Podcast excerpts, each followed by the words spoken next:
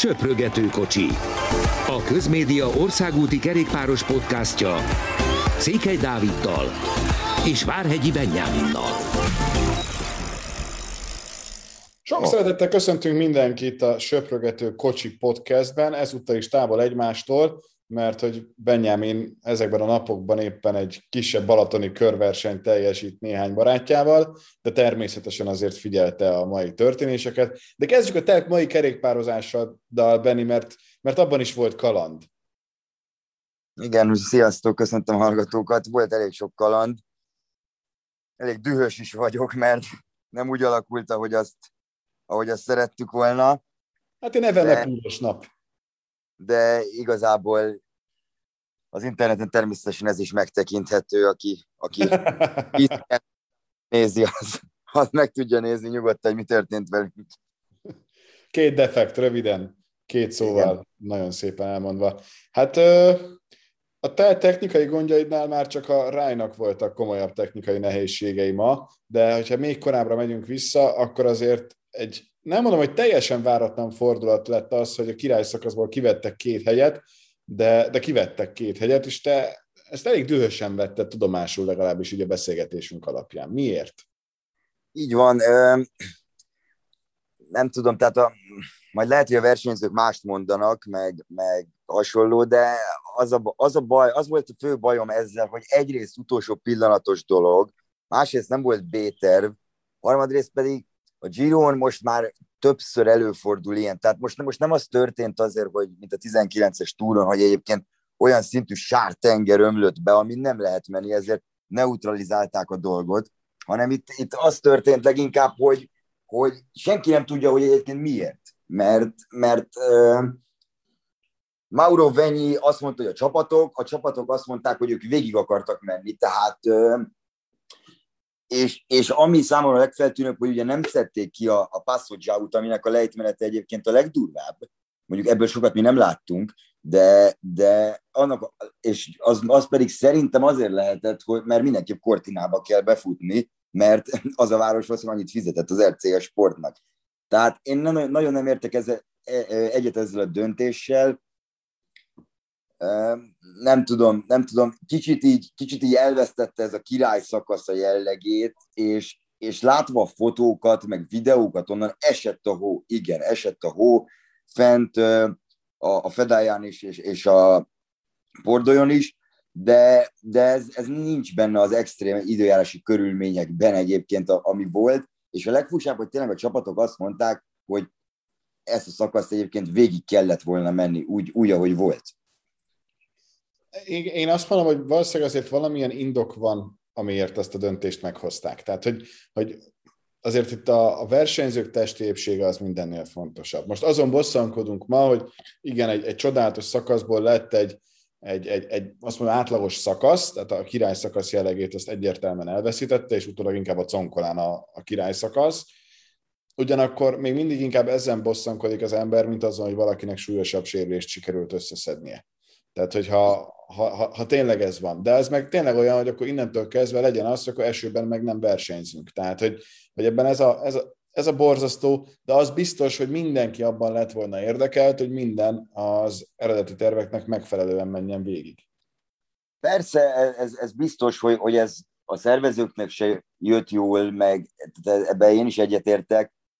E, igazából viszont ami, ami azért számomra ezért sokat mondó, hogy hány bukás volt ma. Tehát a, lejtmenet, a, lej, a végső lejtmeneten egy sem. Tehát ezek profi versenyzők tudnak ilyen körülmények között is versenyezni, és, és elég biztonságosan így az ő szempontjukban nézni. Tehát ők tudják a saját limiteiket sokkal jobban, mint, mint egy amatőr kerékpáros, aki igen, megy 60-nal lejtmenetben, nem tudom. Ezek a versenyzők pontosan tudják, hogy mikor mit lehet.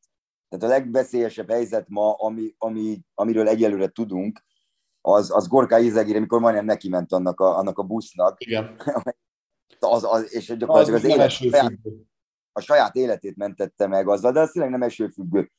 Tehát én nagyon furcsának találom ezt a döntést, főleg abból a szempontból, hogy, hogy tavaly is ugye mi történt, ott az utolsó héten, és, és nem véletlen, hogy egyre több helyen olvasni, akár szakíróktól, akár másoktól, hogy, hogy Mauro Venyi hát nincs, nincs meg az a hatalma, ami mondjuk egy Christian Prudhomnak megvan, tehát egyre veszíti el a hatalmát, és egyébként volt már róla szó, talán egy-két hete olvastam, hogy, hogy valószínű az ő, ő, ő idén szervez utoljára Girot, hiszen Davide Cassani, az olasz válogatott kapitánya az, aki nagy esélyes a következő évektől egyébként szervezni fogja a Girot, mert, mert láthatóan Venyinek fogalma nincs egyébként arról, hogy mi miért történik. Tehát ő mond egy, egyfajta verziót, a csapatok teljesen más verziót mondanak. És, és, és ez, tavaly nem, ez tavaly nem így volt, és nyilván nincs könnyű helyzetben, de, de ez, amikor egy ilyen ekkora szervezetnek a vezetője egyébként ennyire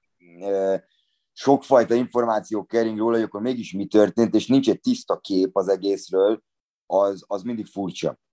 Ez, ez mondjuk ezzel egyetértek, hogyha itt ez, valószínűleg Christian Prudom el tudná úgy mondani, hogy azt mindenki megértse, meg akkor is szakmailag gyaníthatóan a jó döntés született, és nem egy Venyi hozza meg, hanem egy csapat hozza meg, de, de ez most már, most már akkor így, így alakult, és ezzel sokra nem, nem tudunk menni. Mint egy maga a közvetítés is katasztrofális volt, és a, a Rájnak gyakorlatilag az egész Giron azért elég komoly problémái vannak. Itt is én inkább védeni próbálnám azért ezt az egészet, mert, mert tényleg nagyon-nagyon sűrű felhők, nem szállt fel a helikopter, Nekünk is volt a Tour d'Ongrin egy szakasz, amikor nem a felhők miatt, de másokból kifőleg nem szálltott fel a helikopter. Baromi nehéz egyébként egy, egy kerékpárversenyt közvetíteni.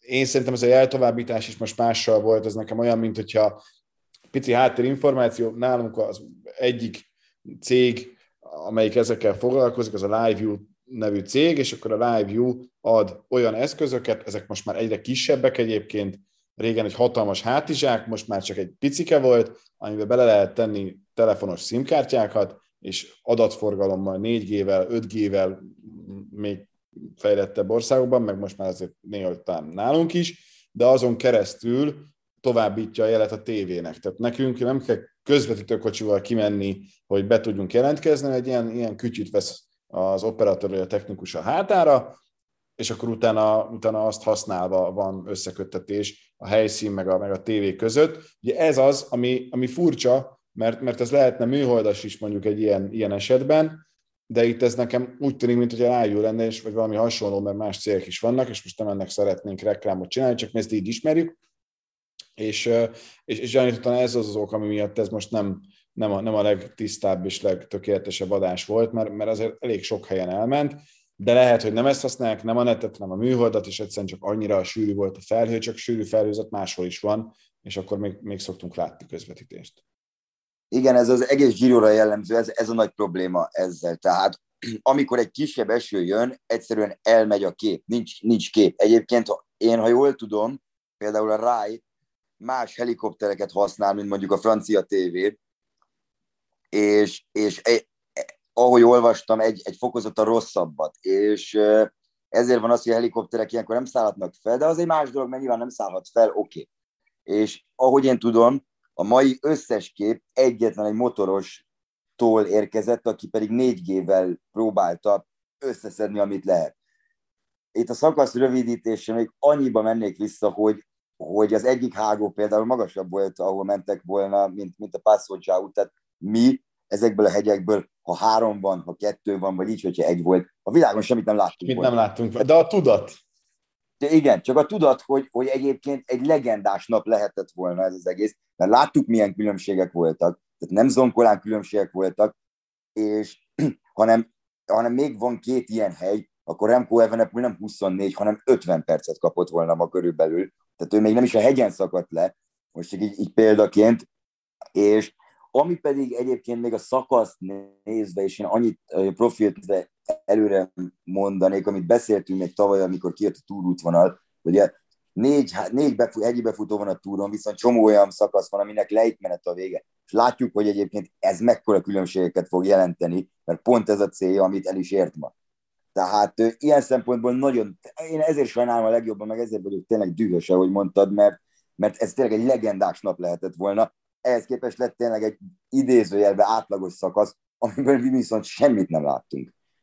De eredményeket tudunk, és akkor folytassuk ezzel, és kezdjük a magyarokkal. Walter Attila a 21. helyen érkezett be a célba, 8 perc 24 másodperces hátrányjal, és ennek köszönhetően az összetetben még mindig nagyon-nagyon jól áll, visszaesett két helyet, de a, a második hét vége felé azért még mindig ott lenni a 13-ban, az, az szerintem valami egészen szenzációs dolog, és a 8 perc sem olyan nagyon vészes, Dinamarton pedig bejött 27-50-es hátrányjal, a 74. helyen, tehát elképesztően sok embert előzött meg ő is, úgyhogy szerintem mind a két magyarra ismételten büszkék lehetünk, és igen, itt most nagy különbségek alakultak ki, ez pedig azért van, mert Egan Bernál egyszerűen megint agyonverte a mezőnyt, utalérte a szökevényeket, és a végén rózsaszín trikóban nyert most szakaszt, és ezzel növelte az előnyét. A szakaszon Bárdé lett a második, 27 másodperccel elmaradva Caruso vele egy idővel, aztán Ciccone, Hugh Carty, Almeida, Vlasov, ez pedig az a csoport, amelyik az összetett dobogóért küzd. Most már azt nem lehet mondani, hogy az első ért, legalábbis meglepő lenne. Tegyük hozzá, hogy Caruso 2.24-re van csak, azért az még nem egy olyan hatalmas különbség. Hugh Carty 3.40, Vlasov 4.18, majd Yates bukott három helyet, és akit te említettél, Elvenepul, ő meg, ő meg hát az összetettét biztos, hogy kiszállt, az nem is kérdés, most a 19. helyen áll 28.07-es elmaradással. Hát Evenepulnak versenykilométer nélkül ez, ez túl sok így elsőre, elég egyértelműen így tűnik. Igen, nagyon örülök, hogy, hogy teljesen mindegy, hogy én most mit gondolok Remco Evenepulról, meg szeretem-e, nem szeretem-e, nem ilyen szempontból mondom, hogy örülök neki, hogy ez így alakult, mert, mert tényleg nem, nem lett volna igazából, nem is hiteles, vagy reális, vagy nem is tudom, milyen, milyen jelzőt használjak, hogyha ő tényleg mondjuk egy rózsaszín trikóért küzd, úgyhogy kilenc hónapig nem versenyzett, és soha nem indult még három hetesen. Tehát Remco Evenepul ma, ma felfedezte a dolomitokat nagyjából, tehát igen, ilyen egy, ilyen, ilyen egy három hetes verseny, és még van egy hét brutális egy napokkal. A magyarok, a magyarok pedig, Marci, jó, hogy mondtad, mert te középmezőnybe megjött. Tehát ez, ez megint, megint egy olyan teljesítmény szerintem, ami, ami abszolút jó. Tehát nem az volt, hogy nagyon-nagyon elfogyott volna, egyszerűen az elejében ő nem akart, nem érezte, hogy, hogy, hogy mennie kéne valószínű, lehet, hogy nem is tudott volna, de, de nem is érezte feltétlenül, és még mindig itt vannak napok, amikor, amikor ő szökhet az utolsó héten, és Ati is egyébként most már szökhet, tehát 16 perc a hátrány az összetetben, nyugodtan el fogja engedni az Ineos. Tehát gyakorlatilag szerintem van két-három-négy ember, akire Bernál még figyel-figyel, de, de látjuk, hogy amikor ő úgy gondolja, hogy most támadni fog, akkor, akkor támad, és akkor viszont nincs ellenfele.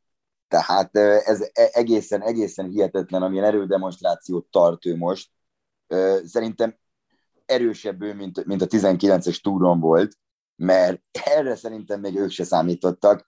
Ez, ez tényleg így nagyon-nagyon durva, és, és bármilyen a körülmények, az időjárási körülmények, vagy a versenyhelyzet, Bernál mindig jól tud rá reagálni, és mindenben egyre jobban élvezi az egészet. Tehát ő mondta, hogy neki sokkal jobb lett volna, hogy 212 km a szakasz, mert nézzük meg, mennyi lett volna akkor a különbség. 5-6 perccel nyerte volna meg a szakasz, vagy mi? Tehát mert nyugodtan meg tudná csinálni. Igen, és, a... és ez az ijesztő. A magyaroktól pedig, pedig én, én nagyon, nagyon nagy dolgokat várok itt a harmadik héten, mind a ketten szökésbe, szerintem Attiék rá fognak menni egy szakasz győzelemre durván, ugye Reichenbach kiszállt ma az FDG-ből, tehát, tehát ők már csak heten maradtak, de, de szerintem segíteni fognak Attinak a többiek, meg, meg most mindenki meg fogja kapni a lehetőséget, hogy menjen szépen. Igen, ez, ebből a szempontból ez a hátrány jó, de gondolom azért ő is hullafáradt már így két teljes hét után, és gyakorlatilag jön, a, jön az utolsó néhány szakasz, ami azért még mindig nagyon combos lesz, és még mindig nagyon sok minden történhet, és még mindig el lehet éhezni. Itt, itt, itt szépen lassan szerintem, ha elengedik szökni, és adott esetben egy szakaszgyőzelem összejön, annak még egy top 10 is lehet összetetben a vége, úgyhogy még azért van egy 30 kilométeres időfutam, azt ne felejtsük. Azért ott, ott neki nagyon sok területe még lehetősége, hogy gyakoroljon a mostani kerékpárral ebben a csapatban nem volt, úgyhogy ott azért, ott azért majd még arra is figyelni kell, de, de, de nagyon rendben van szerintem mind a két magyartól ez, a, ez az idei Giro. Nem beszéltünk még a, a tegnapi szakaszról, hát azért az, az úgy érezhetően rápihenős volt, még akkor is, hogyha voltak izgalmak, meg, meg, meg, meg, meg, meg volt még egy rápihenős szakasz, ami szintén, szintén nem mondom, hogy lerágós, körömlerágós, de azt ugye már átbeszéltük pénteken, tehát, hogy most azért fel lehetett készülni talán arra a kőkemény szakaszra, ami, ami lett volna ez a mai. Így nem lett annyira kemény, így viszont az utolsó néhány napot lehet igazán megtolni.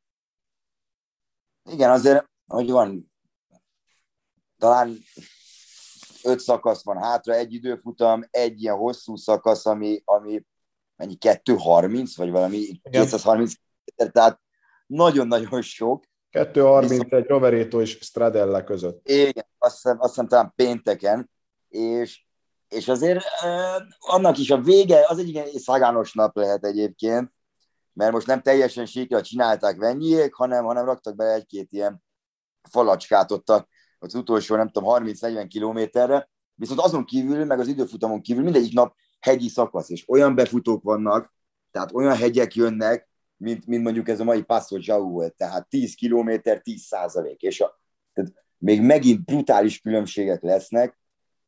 Nyilván azt nagyon nehéz elképzelni, hogyha semmi nem történik, és, és talán most már a hátát nem is kell említeni Bernának, mert, mert ha még össze is omlik a háta, akkor is nehéz elképzelni, hogy elveszítse a Girot.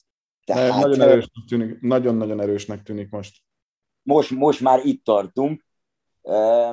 Ez a 2.24, ez nagyon-nagyon sok, egy, egy, és pont olvastam egy cikket, meg, meg ahogy aki hallgatja a podcastet, az, az, az hallhat minket, hogy mindig másodpercek különbségek vannak, tehát szaka, három heteseken. Tehát nem a, ilyen, hogy két hét után valaki két és fél perccel vezet, Szerintem hát azért a kályos időkben a Tour de France-on általában ez volt. Ak- ak- akkor volt utoljára, szerintem. Tehát azóta nem nagyon emlékszik egy ember ilyenre, hogy, hogy úgy megyünk neki a harmadik hétnek, hogy ekkora különbségek vannak, és 10 percen belül van a top 10. Tehát Almeida 10-0 egy tizedik. Igen. Ez, ez nagyon sok. Egyébként ez a szerdai szakasz lesz, hogy van? Nem, de ma van, ma van hétfő, elvesztem itt a pünkösdi időszakban, hogy akkor mi hogyan, és akkor 26-án szerdán van egy olyan, aminek a legvége, az két elég combos hegy, az egyik az 15 km 7,6%-os átlagmeredekséggel, a másik pedig a befutó, az egy 11,3 kilométeres, de az 9,7%-os.